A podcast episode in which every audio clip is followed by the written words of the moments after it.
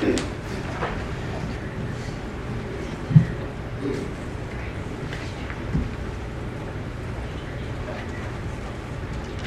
anybody know that song that Marcia was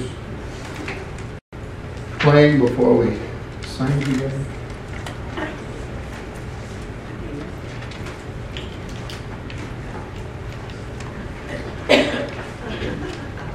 Some came in late, maybe. Maybe didn't hear. Three songs really speak to what I want to address, none of which are in the song book that we are using regular. She played, if you look in the ABA hymnal, number 31, by Fanny Crosby, He hideth my soul. The chorus says, He hideth my soul in the cleft of the rock. The shadows a dry, thirsty land. He hideth my life in the depths of his love and covers me there with his hand. And covers me there with his hand. Does that ring a bell with anybody? You've heard that. Also in the ABA hymnal, 159, Under His Wings. The chorus says, Under His wings, under His wings, who from His love can sever? Under His wings my soul shall abide, safely abide forever. And a third song, it's the old hymnal I cut my teeth way back. And maybe you know this from another place. It's called A Shelter in the Time of Storm. Does that ring a bell? Nobody ever heard of it? The Lord's our rock, in him we hide a shelter in the time of storm. Secure whatever ill betide, a shelter in the time of storm. Oh, Jesus is a rock in a weary land. A weary land, a weary land. Oh, Jesus is a rock in a weary land, a shelter in the time of storm. So, y'all never heard of those before, huh? well, you have now. I'll bet after I read this psalm, you'll know exactly which verse we're going to focus on. And which psalm are we looking at? 58. 59. Do I hear 60? One of you is right. 57. No. 58. Any brave person want to say? 57? You said that. 57 last week, 58. Look in your book again. 717, Psalm 56. 57. You know, she's right. I read 57. Psalm 57. Somebody said you have to go with multiple choice. Go with your first instinct. 57. 57. By the way, anybody here born in 57? Didn't vote, not close. Okay. Anybody behind 57 on their beat? Yeah, good. All right. Let's read this. be merciful unto me, O God, be merciful unto me, for my soul trusteth in thee. Yea, in the shadow of thy wings will I make my refuge until these calamities be overpassed. I will cry unto God Most High, unto God that performeth all things for me. He shall send from heaven and save me from the reproach of him that would swallow me up. God shall send forth his mercy and his truth. My soul is among lions. Wasn't just Daniel, that wasn't. And I lie even among them that are set on fire, not just the three Hebrew worthies. Hmm, whose teeth are spears and arrows, and their tongue a sharp sword. Be thou exalted, O God, above the heavens, let thy glory be above all the earth. They have prepared a net for my steps, my soul is bowed down. They have digged a pit before me, into the midst whereof they are fallen themselves. My heart is fixed, O God, my heart is fixed. I will sing and give praise. Awake up, my glory. Awake, psaltery in heart. I myself will awake early. I will praise thee, O Lord, among the people. I will sing unto thee among the nations. For thy mercy is great unto the heavens, and thy truth unto the clouds. Be thou exalted, O God, above the heavens. Let thy glory be above all the earth.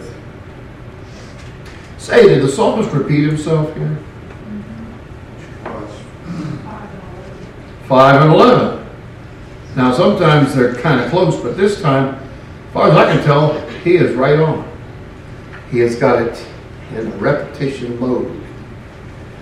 I want us to think about verse 1, especially the part of the verse that says, In the shadow of thy wings will I make my refuge until these calamities be past, overpassed.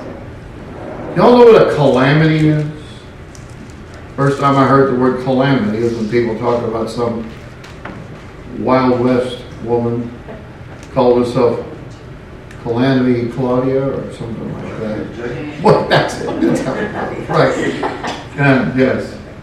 But a calamity, that's not something you look forward to. Oh, I think I'm going to have a calamity today.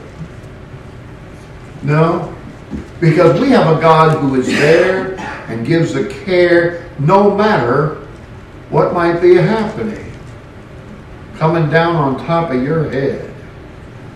And so, my title for this song, for what it's worth, Taking Refuge from Calamities in the shadow of God's wings. There are a lot of objects in the scripture that serve as figures or foreshadows of something greater.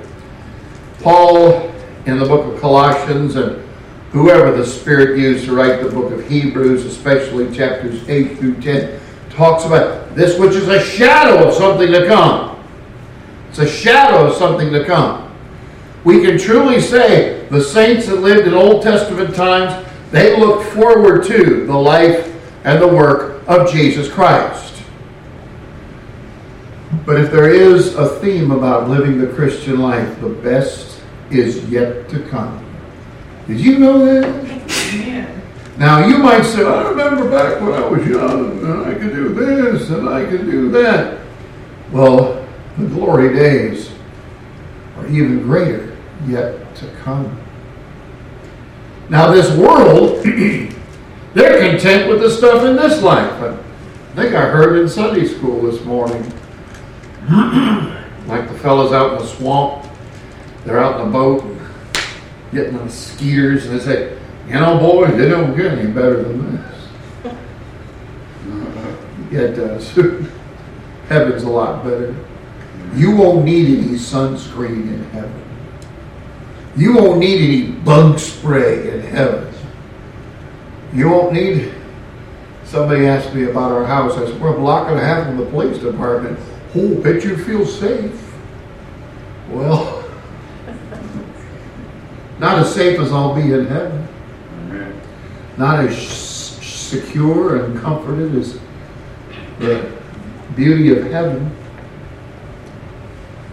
But uh, it's interesting. We come across the word shadow, and I may down the road, uh, in, in preparation for this, I found more stuff about shadows. I may preach a whole sermon just on shadows and different ways it comes out in Scripture. Sometimes it talks about it in the literal sense. In the book of Acts, the two great preachers, they both start with a P. You got Peter and you got Paul. Now, Paul, in the 19th of Acts, it tells us that some folk got some pieces of cloth that Paul had touched, and they took those out to minister to people. But in the case of Peter in Acts 5, it tells us he walked by, and when his shadow fell on somebody, the Lord was pleased to heal. So shadows don't seem to have much power in and of themselves. But if the Lord is with it, the Lord can do and does do great things. Now, when I mention shadows in Scripture, people say, doesn't the Bible talk about the shadow of death? Oh, yeah. I found 20 times the expression the shadow of death. Ten of those were in the book of Job and four in the book of the Psalms. And I'm just going to mention that in passing. But sometimes a shadow brings to mind the idea of a hint.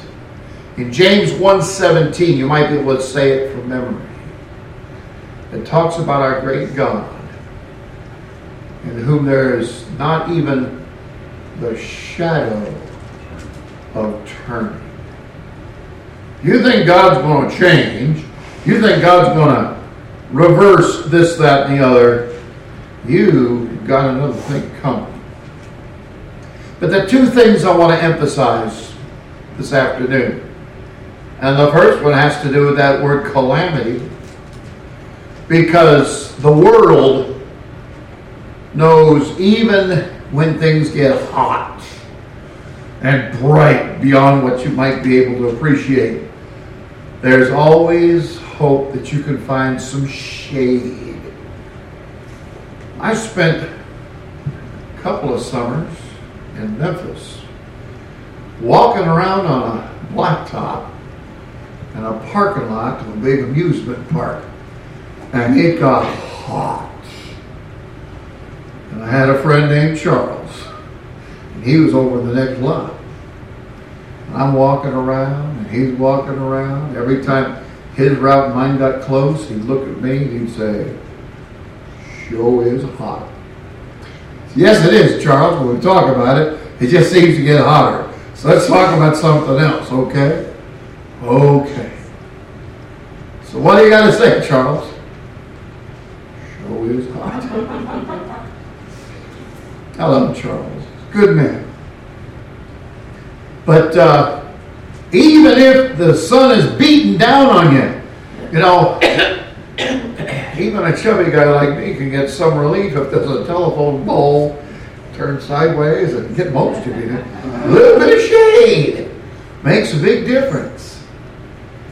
The other day I drove from just from here to the house, and it's only about a mile and a half. But the thermometer in the car said it was 103. By the time I got to the shade at our house, I looked and it dropped down to a cool 98. well, any important storm is said. But a shadow, any form of shade, gives us a temporary respite. And it's good to know that there is hope. Somebody says the difference between a pessimist and an optimist is this. A pessimist sees a calamity in every opportunity.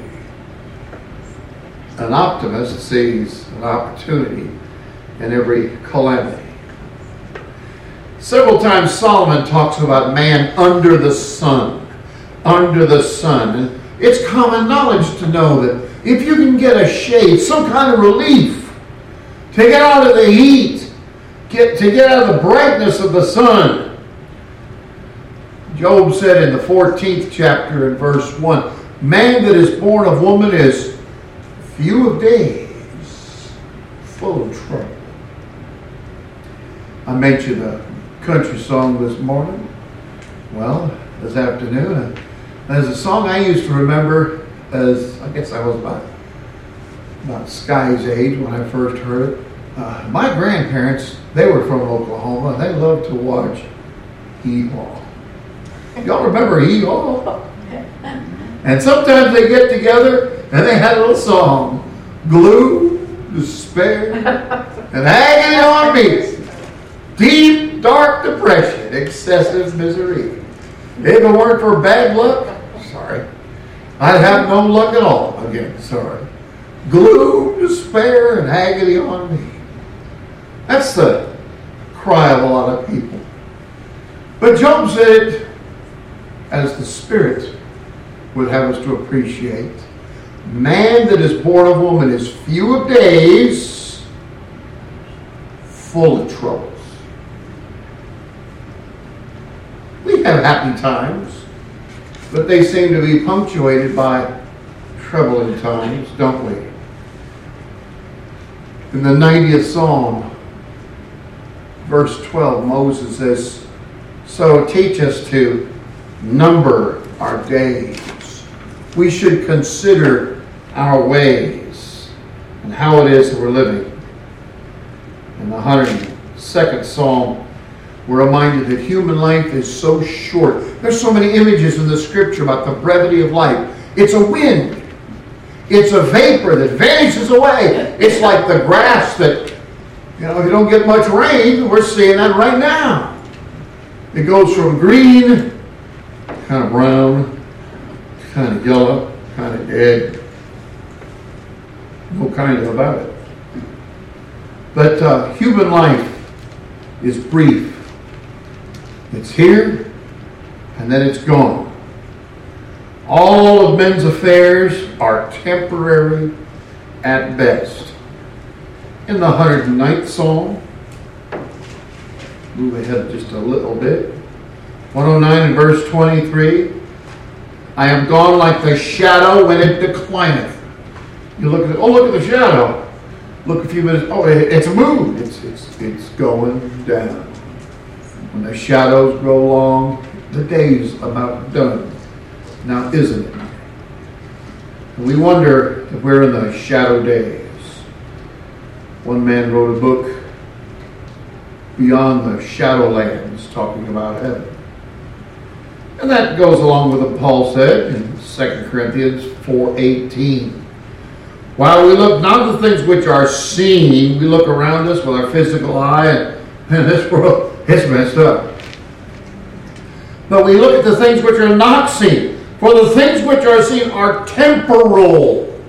That's where we get the word temporary. It's here today and gone tomorrow. I almost bought for my first car a Kaiser Frazer. You ever seen the Kaiser Frazer? Real popular during the war afterward. But they're not around anymore. But I didn't buy the Kaiser Frazer. Instead, I bought a Studebaker. Yeah, you can still see Studebakers. It's one of the, the museum here in town. Wasn't that long ago. They talk about the Oldsmobile. One of their taglines was, It's not your father's Oldsmobile. No, and since the early 90s, hadn't been anybody's Oldsmobile except as a used car. They stopped making it. And then, I don't know how many years ago, they stopped making the Pontiac. You want a Pontiac? it's called a used car. So the question is, which GM car will close down next? Somebody said eventually there'll be GMC trucks and Cadillacs, and that'll be it. I don't know. I don't know. But the fact of the matter is, the things which are seen are temporal. You drive by a place that you've been seeing for years, and you, oh look, they, they tore that down. Something else is under new management. Something else has changed. We live in a world of change. Natural things, temporal things, things of this world, they change. And so do all of our affairs. I know most of you can remember Brother Jack Thufershed. And uh, he said it quite often. And I have to say amen every time he said it. He said, somebody else can be living in that house one of these days. Somebody else will be driving that car. Somebody else will be spending that money. We forget sometimes. We think we're good to go and nothing can change that. The life of man is comparable to a shadow. A lot of scripture along that line.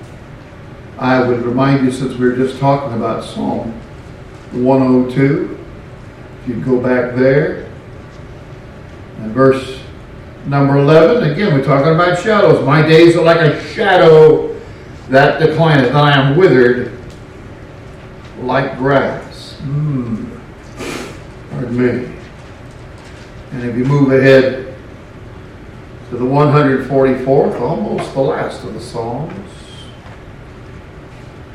Psalm 144, or 44, as they say in England. And verse 4 Man is like to vanity, his days are as a shadow that passeth away. Where'd your shadow go? Sun goes down and the shadow is gone. It be gone, they said. So that's what life's like. Man's life is just that way. But we talk about to be under the shadow of God's wings. God has us covered. You see, you said that this morning. It's still true. And it still speaks to our need. we need the protection of our great God who protects us. And the protection that he affords us is compared to that of the wing. To think of safety, to think of security. I'll tell you what, you you look at these little kiddos, they get out in a place where they feel they're free to run and roam and yell and scream and all that. But then you get something scary come up. Where's mama? They want to run to mama. Humans aren't the only creatures that do that. When a hawk flies over, the chickens out there, you know, mama chicken, papa chicken, no, city boy. But the chickens out there and the chicks, the shadow of a hawk flies over. And I don't know whether they know instinctively or she knows instinctively the cluck, cluck, cluck, and they come a running. And they get under the shadow of her wings. And uh, the Lord used that illustration in the Gospels of Matthew and Luke. He looked at the city of Jerusalem and uh, what a shame, humanly speaking, you might say. All the lessons that Jesus taught, all the miracles that he provided, the example that his life set. And you know what? It was. Eh, it was like the days of Lot. You live a righteous life, and the world goes, so? Big deal. That's your thing. I'm going to do my thing. I could care less. That's what it says about the days of Noah. They're eating, drinking. Is it wrong to eat, and drink? No. Eat, and drink the right thing in moderation. And marrying and giving. up. Is it wrong to get married? Of course not. Something God afforded Adam and Eve. He tells us how important it is. He's pleased for the man and the woman to come together, be recognized as before God, dedicated as one flesh, operating, thinking that way. But Jesus overlooked the city of Jerusalem. And in two of those Gospels, he says, Oh, Jerusalem, Jerusalem, how many times would I have gathered you together as a hen gathers her chicks? You would not. Folks, it's true that men are depraved. They're dead in their trespasses and sins, and they cannot come. Some people don't talk about that, but it's true. Now, what I'm about to say does not take any of that away. But it is also true that they will not come. Now, some people just emphasize this to the point they forget about this and they say, Your problem is you just won't come. So we have to use some psychological technique. We'll play a certain song. Maybe on the 67th verse of Just As I Am, we can get him to walk down the sawdust trail. We can get him to say, just, just nod your head here. Just check the box here. Little girl who said, Brother, Brother Ains, I- got saved last night. Really? Yeah. Of course, I've been saved eight times before. I said, after calling her name, if you really were saved, you didn't have to be re-saved. Well, the other times I didn't know what I was doing, but I did this time. Some groups even, they'll get little kiddos to say, nod your head, okay, okay, good. Now you're saved. Now let me give you assurance. So now they got both barrels. Not only do they have a profession, but they they have assurance. How would I give somebody assurance? I can show them what the Word says. I can tell them, look to Christ. No one's saved because this or any other preacher told them they were saved. No one's saved because mama, anybody's mama, or daddy, anybody's daddy told them they were saved. Oh, I got a good feeling. I got a buzz, and that means I'm no, no. Maybe you had too many anchovies or something else. If the Lord doesn't work, it says, "Let the redeemed of the Lord say so." You shouldn't have to put words in people's mouth. Repeat after me. I believe in Jesus. I believe in Jesus. See, they're saved. They're saved. Well, in that case, every mynah bird, every parrot in the pet shop has the potential to be saved because they go, "Ah, ah, Jesus died for my sins. Ah, ah, ah." Saying the words is supposed to be an evidence of what is known in the mind and felt in the heart. The gospel is more than just some facts. It is a personal relationship. Christ did these things for us. There are people in hell right now who have the intellectual awareness that there was a man named Jesus. He lived and he died and he was buried, or almost halfway home there. And he rose from the dead. Well, maybe he did. And it's just like it says in the scriptures. Okay, I'll give you that. He did it for us. Well, I prefer to find another way to heaven. No, there's only one God, like we talked about this morning, and there's only one way to heaven. And that's Christ. This church can't save. This table can't save. This baptistry can't save. This preacher can't save.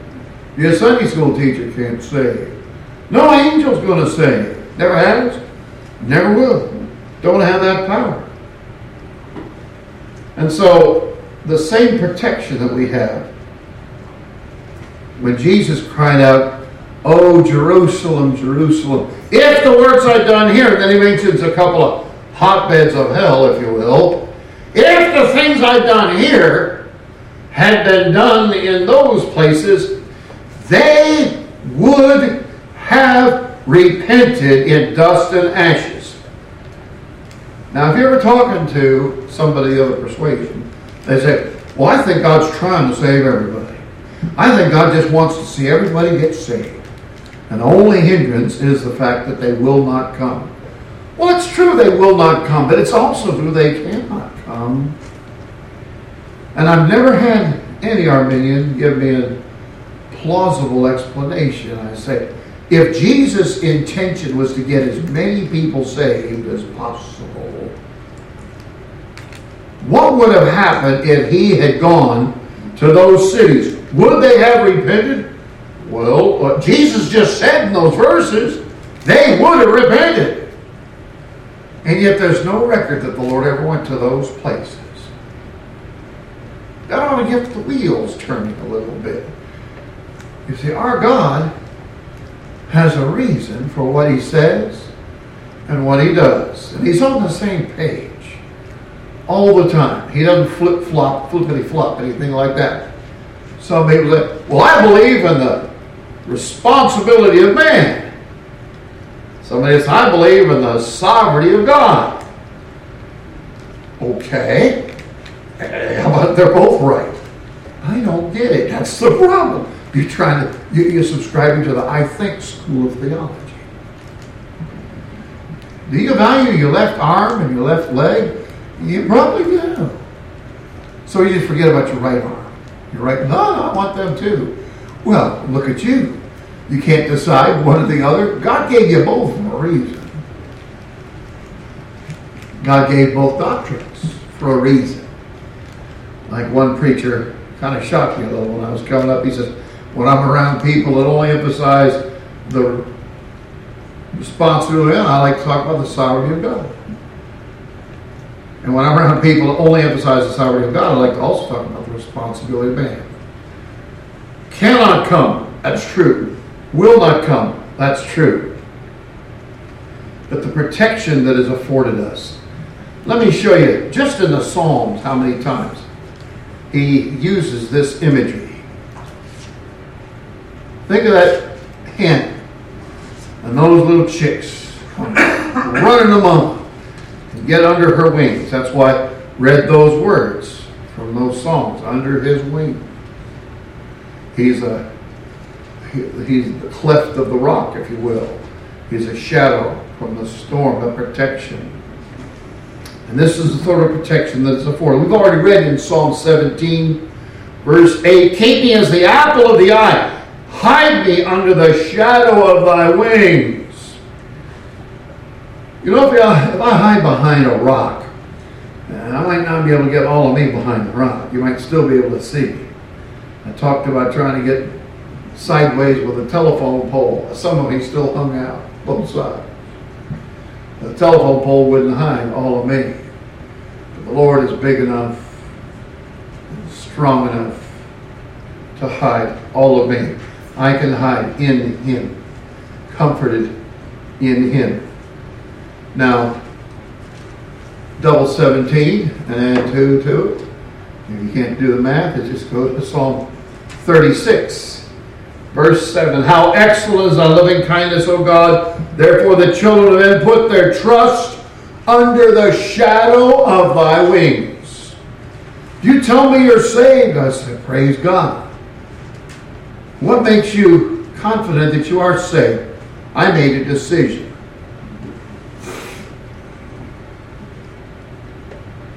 I joined the church.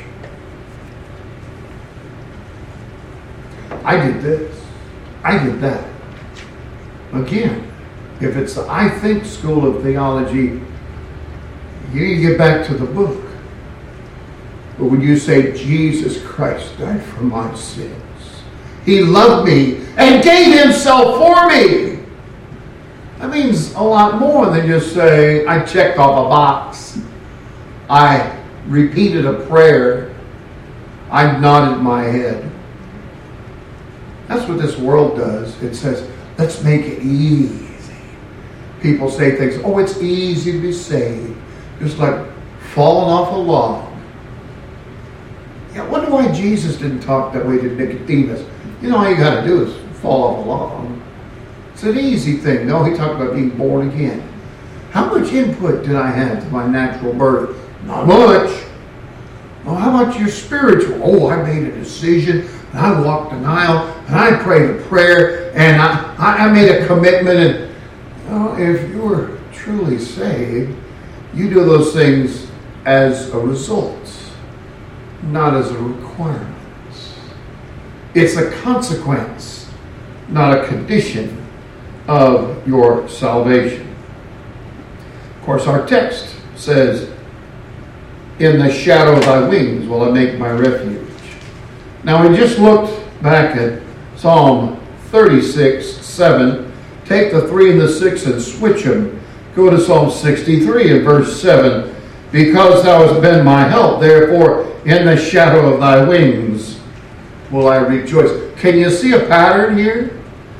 Our safety is not in our good sense, in our track record, in our connections in this world. It's not a horizontal thing, it's a vertical thing. Under the shadow of thy wings. And then in Psalm 91, what a tremendous image here we have. Verse 4 of Psalm 91 He shall cover thee with his feathers. Does God have feathers? Not literally. but it's a picture to help us appreciate, just like that chick that runs under mama's wing. And under his wing shalt thou trust. His truth shall be thy shield and buckler. Now, without using the expression the shadow of his wing, the psalmist again and again gives us a picture of this. We talk about the refuge. Now, many, many times, I'll just give you two. Psalm 9, verse 9, the Lord also will be a refuge. That's where you can go and you can be safe. The enemies, rocks and arrows and all that can't get to you. The Lord will be a refuge for the oppressed, a refuge in times of trouble. When you really need it, you could run to the Lord. And that imagery, of course, comes out again in Psalm 46. A precious passage which I find myself going to, especially when I get myself in a tight. The first verse God is our refuge and strength, a very present help in trouble. Verse 7 The Lord of hosts is with us, the God of Jacob is our refuge. That's where you can go, that's where you can be safe. And then again in verse 11 The Lord of hosts is with us, the God of Jacob is our refuge. Somebody says, I want a sanctuary. I want a place where I can be safe. The old devil can't get me. The world can't overcome me. I can be shrouded from those things. You go to the Lord. The Lord has got you covered. And uh, in Psalm 61 and verse 4, as far as I can tell, the only time this particular imagery comes up. Psalm 61 and verse 4 I will abide in thy tabernacle forever. I will trust in the covert of thy wings. Emphasizing the fact that it is a covering, it is a protection. Sometimes we talk about the hedge of protection. This is a covering, canopy, if you will when you're in trials, and there are manifold trials that come, and sometimes it's one on top of another and another and another. Lord, what am I going to do? Kind of like Paul, we are talking about this morning. All this stuff, at one point, Paul says, You think you got trouble? Let me just give you an idea. He's got perils there, perils there, perils with these folks and those folks. And then at the end he says, And on top of all of that, the care of all the churches. Paul had a unique role. Not only was he a Christian, not only was he a preacher, not only was he one to lead a group of people, but he was counsel, he was mentor to pastors. Some of them we know by name. Some of those churches we only have allusion to in the Word of God. The care of all the churches. I don't think Paul had to dream up anything to pray about at night. He had so much on his mind, so much on his heart, so much on his plate. And uh, I don't have any one individual in mind, but I've known many people. There are any prayers. Lord, just make everything right. In Jesus' name, amen. That takes care of everything. I tend to agree with George Slavin. That's, that's really a junkie prayer. If you don't even take the time to, Lord has solved all the problems. Well, do you know about any of those problems? Well, yeah. Scripture says the effectual, fervent prayer of a righteous man availeth much. If everything's going fine, Lord, just, just keep up the good work. Yeah, you're doing a good job, Lord. That's not really the cry of the heart of somebody who knows and cares about the things of God. But when God brings matters before you, there's something that burdens you. You're praying for the soul of somebody. You're praying for the condition of somebody. You're praying for them to see what God has for them. You're burdened. The effectual, fervent prayer of the righteous one affords much. If you just throw a bone out there every once in a while, and that's about as deep as your prayer life goes, what do you expect? Jesus would go off and pray all night. Does that convict you? It convicts me. It's important to remember. But when in manifold trials, when we need it most, that had a little bit of an effect, a little part of the message this morning. But in Hebrews 4.12, or uh, 4.16, it says, He is the one who comes through in time of need. You might say, just in the nick of time. When you need it most. If Abraham had stabbed and burnt the body of Isaac, and afterward God said, by the way, Abraham, that was a ram over there. No.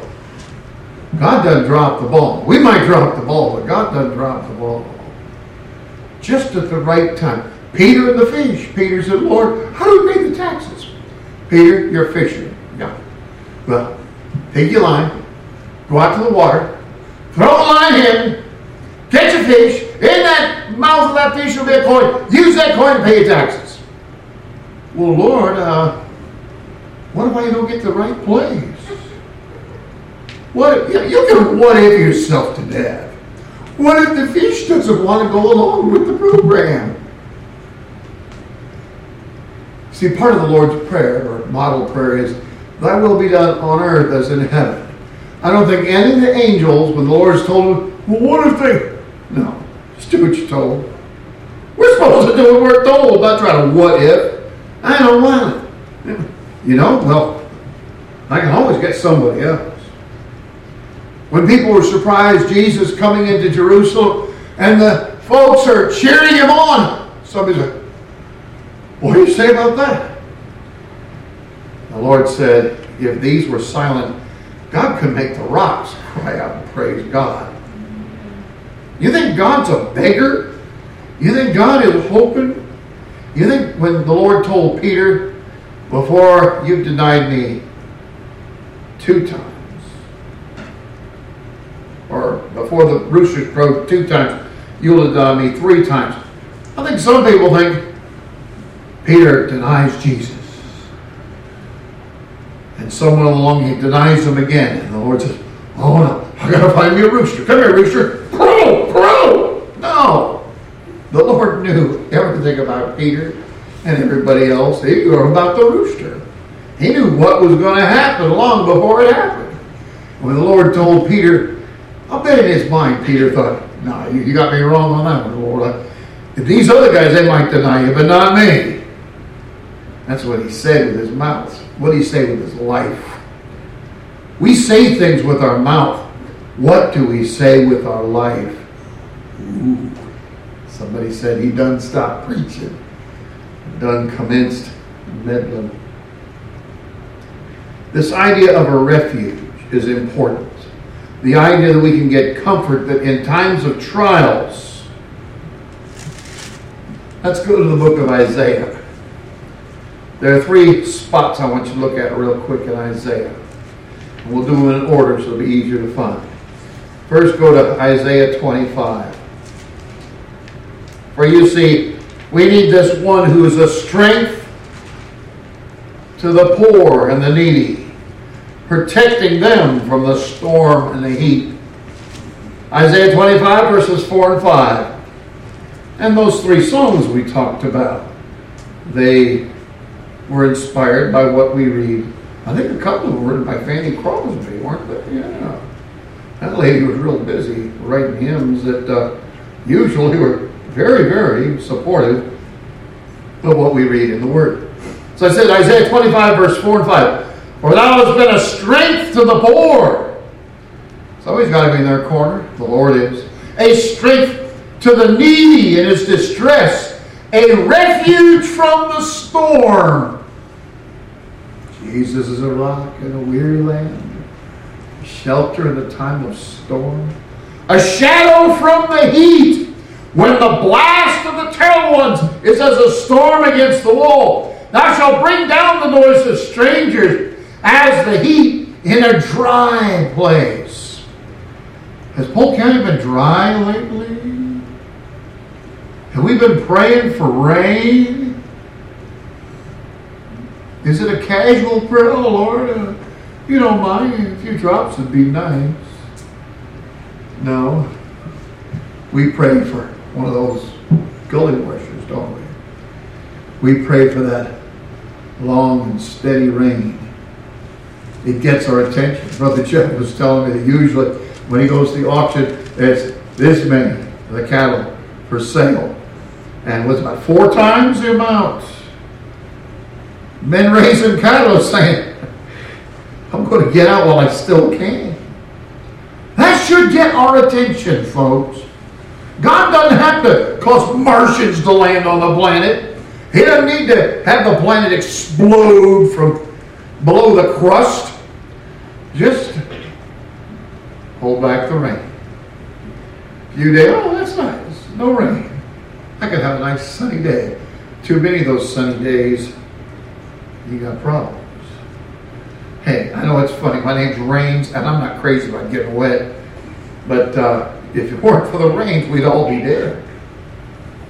Not this rains, of course, but the rain that the Lord provides. He sends his rain on the just and the unjust. Even unsaved people benefit from the rain that God gives because God is good all the time. Thou shalt bring down the noise of strangers as the heat in a dry place, even the heat with the shadow of a cloud. The branch of the eternal ones shall be brought low. The 51st of Isaiah also says, I have covered thee in the shadow of mine hands. But that's not the next one I want you to look at. Go over to 32. Isaiah 32. I think it was the last one I read to you. A shelter in the time of storm. That song was written, inspired from these verses. The first two of Isaiah 32. Behold, a king shall reign in righteousness, and princes shall rule in judgment, and a man shall be as a hiding place from the wind. I guess you know who that man is. Again, the answer is Jesus. And a covert from the tempest, as waters, as rivers of water in a dry place, as the shadow of a great rock in a weary land. You wonder where when these song leaders get their ideas, the songwriters? A lot of times it's because they knew the Bible. Nowadays people sing songs about stuff and that stuff's not even in the Bible. I see people, this is lighthouse this and lighthouse that. Uh, maybe I just haven't seen it, but I can't remember seeing the scripture where it even mentions a lighthouse. He's a light, I know. The lighthouse is things made by men to let other men know the ships need to know that. But uh, I know we got the Shreveport, we heard a lot of singing about Jesus is the lighthouse. Well, I don't think it does a disrespect to the Lord, but how about sing what's already in the Bible first? We are to be light, we are to be salt. The Lord is so many things to us. And You to see that. So we read that. And that, of course, is the inspiration of one of those that I read you a shelter in the time of storm, or sometimes it's known as Jesus is a rock in a weary land. And then go to Isaiah 49.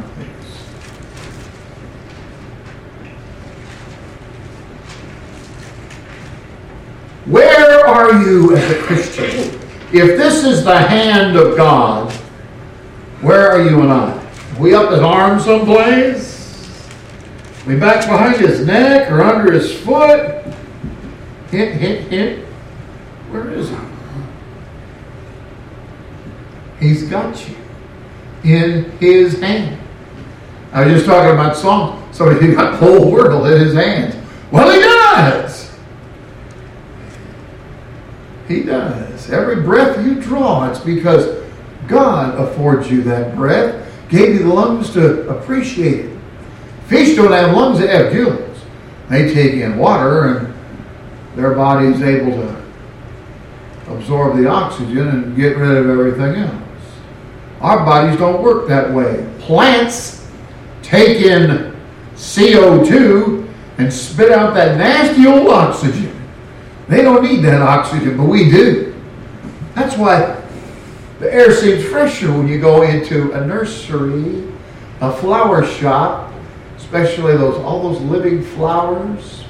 They serve as natural filters to clean the air.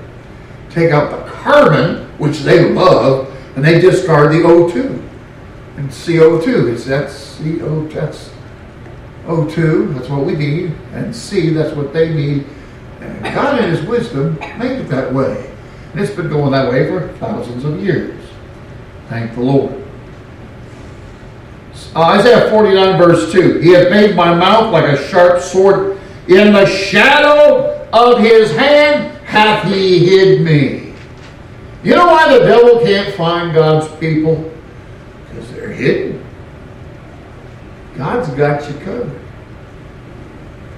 And uh, these three with Isaiah, but Paul echoes this in the book of Colossians, chapter 3 and verse 3.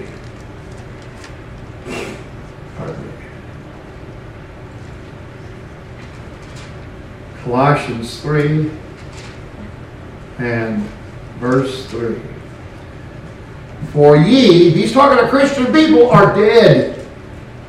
Nobody comes gunning for a dead man. That's why bad guys sometimes fake their death, figuring, hey, no one will come looking for me now. If somebody finds out later they faked the death, they might reinstitute a search. Set your affection on things above, not on things on the earth. It needs to be vertical, not horizontal. This stuff is going to be gone. It's all going up in flames, folks. You say, I got a thousand acres. The new heavens and new earth. It's all going to be gone as far as you having a title deed to it. You won't need it anyway. No need for a deed. New heavens, new earth. Set your affection on things above, not on things of the earth. That's in verse 2. And then verse 3 You're dead, and your life is hid with Christ in God. If you were being hunted by somebody, and suddenly you saw, oh, look, there's a policeman's convention, and there's a thousand policemen, and they all wear the same kind of clothes as me. And so you go right in the middle of that pack of policemen. And there's a bad guy coming gunning for you. You're wearing just like they are. You fit in with the crowd. You are hid with all those policemen. How's that bad guy going to get you? How is that strong man going to get you? He can't. He won't. You're the best place to be. And that's where you, as a child of God. You are hid with Christ in God. Now, I didn't say if you're a church member, that's true. I didn't say if you've been baptized or you prayed a certain prayer, this, that, if you have been born again. That's why we talk to people. What a joy, rejoicing when someone has been born again. You tell me, well, I, I memorized this Bible verse. Good. Or I did such and such. No? Good. But when someone said, Jesus Christ is my Savior, I'm trusting Him. He did what I could not and would not for myself. That's what gets to me and should get to us. It doesn't say in Scripture that there is rejoicing in heaven because somebody joined the church. Did you know that? There might be rejoicing here, but in heaven, doesn't say anything about that. Doesn't say anything about them being baptized. Doesn't say anything about them memorizing and being able to recite the books of the Bible. John 3.16. But it says there is rejoicing in the presence of the angels of heaven over one sinner that repents. How many sinners are you? You're just one. But if the Lord gives you eyes to see and ears to hear, you can run to that one who is God's Son. You can go under his wings, in that covert, in that refuge, that place of safety and security. You flee to Christ. I've probably talked to hundreds, maybe a thousand people. They say, Well, what hope do I have? I can't give you any hope. I point you to Christ. Don't listen to these scoundrels. I can fix it for you. We can work something out. We've heard that sometimes. I can't work anything out for you. I can point you to Scripture. I can point you to Christ. That's what evangelism. I give you the good news. The good news, the good word, the good spell, the gospel. Look to Christ. Before we pray, I need to tell you something.